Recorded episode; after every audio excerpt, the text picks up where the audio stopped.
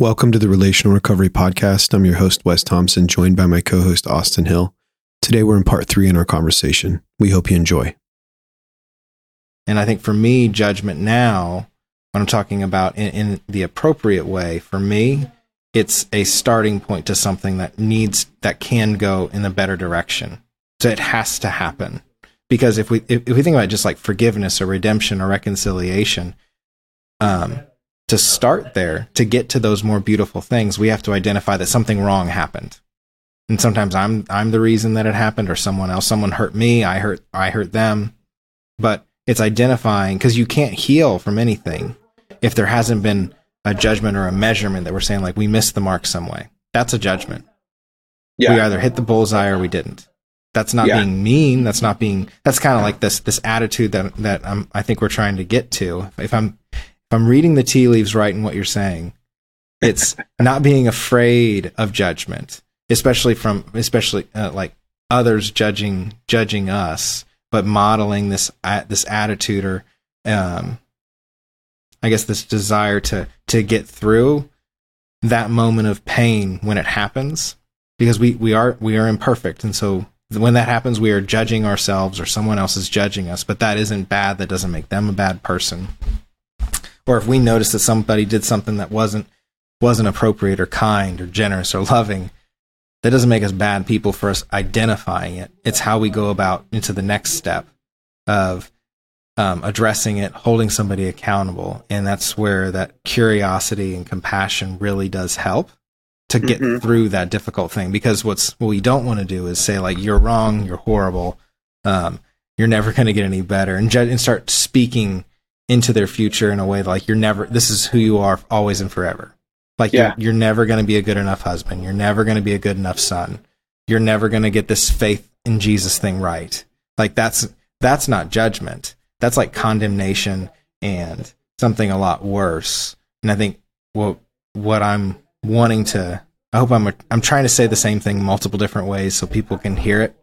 Um, judgment is not a thing to fear. It's the start of something much better and it has to happen in order for us to move forward. But it, we don't need to sit in it. Yeah, and I think as you're talking, like I'm imagining, I think there's different there's different situations and contexts that we use the word judgment. Like mm-hmm. we're talking about judgment in this sense of like being excessively critical. And we're saying, man, that's harmful to relationship. And we do that to ourselves and we do that with God and we do that with others.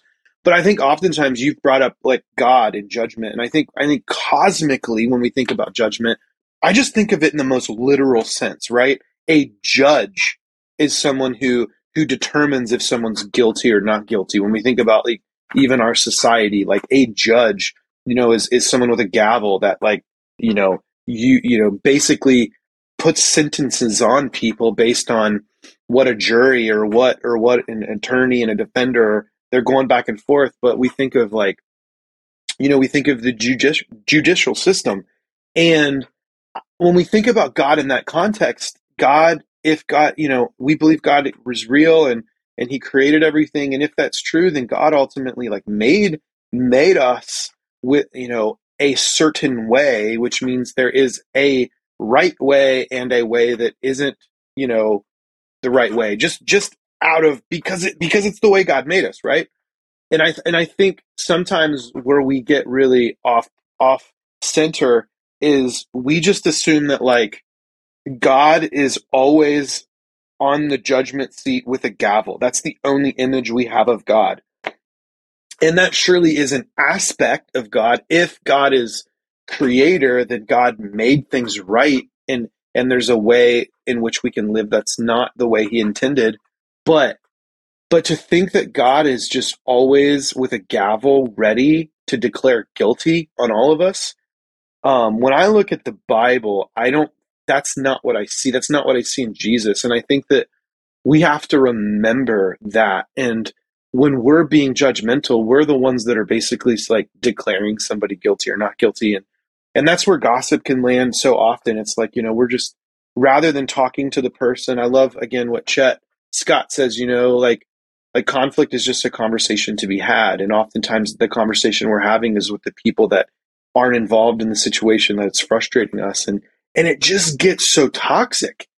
and it, it and I do it and you do it and we all struggle to do it. And I think that there has to be another way that leads to relational flourishing. And and all of this I think is what can can can really keep people struggling with addiction because because maybe they have messed up and maybe maybe we've messed up and, and then you know the people that love us are are are just are judging us and we're judging mm-hmm. ourselves and it be it becomes this kind of this rut that we can't quite get out of and yeah. so i think we have to we have to figure out what a more appropriate relationship with this with judgment looks like and with god looks like yeah and i think there's freedom in in understanding that when if we are because we're a, we're a faith community we're saying that in order uh, for us, what makes us a community is this guy Jesus that we believe in, and then like even more specifically, if you're in a recovery community, uh, especially a Christian recovery community, um, there doesn't there shouldn't be a fear in pointing out or help holding somebody accountable, saying like this this behavior isn't isn't appropriate, not because I say it's inappropriate, but because it says we're saying that like us as a community and following Jesus say is it isn't appropriate. So it's not me measuring you against myself. It's me measuring all of us up against Jesus. And if we're trying to measure ourselves up, up against Jesus, we're never gonna we're never gonna make it, but it's something to strive forward.